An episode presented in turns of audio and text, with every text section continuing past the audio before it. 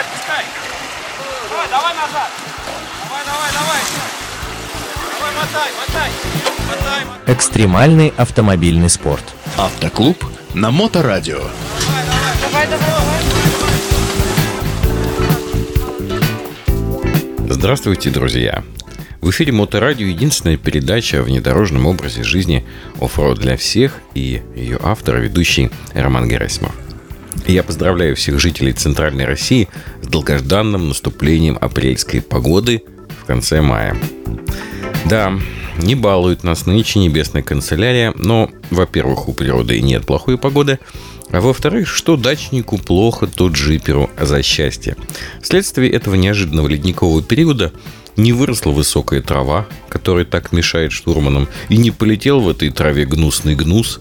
Кроме того, болото не подсушило и грязи везде в избытке. Это ли несчастье?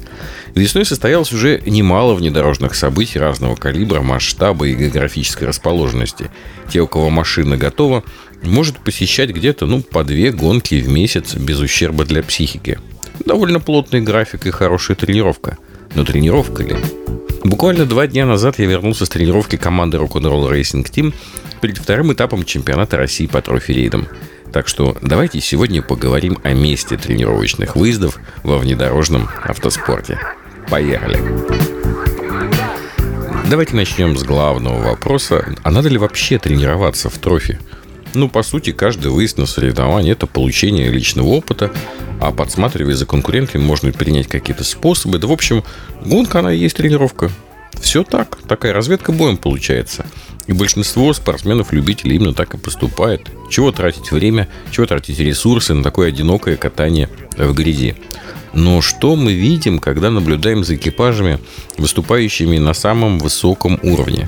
Тренируются, придумывают сами себе сложности, разрабатывают план тренировок, успешно преодолевают все это, накатывают часы дополнительного опыта, освежают навыки, оттачивают приемы, которые в обычной гонке приходится использовать нечасто и многое-многое другое. Вы когда-нибудь видели спортсмена-марафонца, который выходит на дорожку только пару раз в год, собственно, на сам марафон? Я думаю, вряд ли. Они бегают с утра до вечера, регулярно. Так вот и автоспорт. Вполне себе полноценный спорт со всеми традиционными подходами для улучшения результатов. Итак, давайте тезисно пройдемся по плюсам и минусам того или иного подхода. Ну, гонка как тренировка, да, с которой мы начали. Какие вижу минусы? А как бы вы ни зарекались просто так покататься для себя, чтобы опробовать новую навигацию, изменения в машине или передовую тактику прохождения бобровых плотин, чаще всего после стартового сигнала забрал у вас падает, и вы несетесь до самого финиша, обгоняя собственный виск. Спортивный азарт настолько пропитывает соревнования, что не поддастся ему совсем, ну, просто невозможно. На вас давит секундомер соперники. Вам сложно себе представить, как в присутствии там, двух десятков зрителей неспешно пробовать различные траектории или движения или экспериментировать с давлением в шинах. Если э, вы после финиша еще и не разобрали всю гонку, все свои чужие действия по пунктам и не сделали после этого разбора наблюдения и выводов, ну, считайте, что вы просто скатались за порцией гормонов. Нет, нет, это неплохо. А эмоции тоже нужны. Но тогда о повышении спортивного уровня говорить будет сложно. Какие плюсы у такого э, разведки боем у такой, да? Можно изучить действия лидеров, конкурентов, посмотреть, как они идут в похожих ситуациях, посмотреть, в каких элементах вы проигрываете, как подготовлены другие машины. Потому что э, бой с тенью, каким бы интенсивным он ни был, он не заменяет полностью живого соперника, да? Ну, теперь давайте разберем отдельный выезд на тренировку. Минусы. Основной минус – это затраты времени и ресурсов. Да? То есть у вас должны быть на это выделены средства. То есть это надо выделить выходные, надо машину полностью подготовить так, как бы подготовили ее на соревнования. И последующее обслуживание нужно провести, как будто вы соревнования прошли. Да, взносов тут нету. Но все равно нужно будет потратиться на проезд, на питание, какие-то сопутствующие накладные расходы. Э, какие плюсы? А вот плюсов, мне кажется, гораздо больше. Вы получаете время и возможность обкатывать все те приемы, которые вы заранее запланировали. Вы спокойно, вдумчиво, анализируя, повторяя всякие разные варианты, пробуйте, пробуйте, пробуйте. Вы можете выбрать местность, которая будет максимально похожа на ту, что вас ждет в гонке. А может быть и вовсе тренироваться в том же районе. Ну и без всякой предварительной разведки на самой трассе, разумеется. Я за честный спорт. Я не считаю, что нужна победа такой ценой.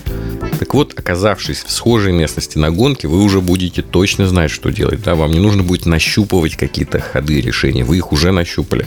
Вы их будете воплощать, значит, не будете терять время. И значит, это время а, будет лучше, чем у соперников. Если вы сломались э, или застряли, например, у вас есть группа поддержки, у вас есть запчасти в вашем мини-лагере. И в целом-то вообще вы никуда не спешите, вы ничего не проигрываете. Кроме того, пусть лучше какие-нибудь болячки машины после ремонта или каких-то модернизаций, пусть они лучше вылезут на тренировке, чем они вылезут на старте ответственного мероприятия. Давайте вот я перейду от теории к практике. Благо, что буквально в прошедшие выходные она у меня была.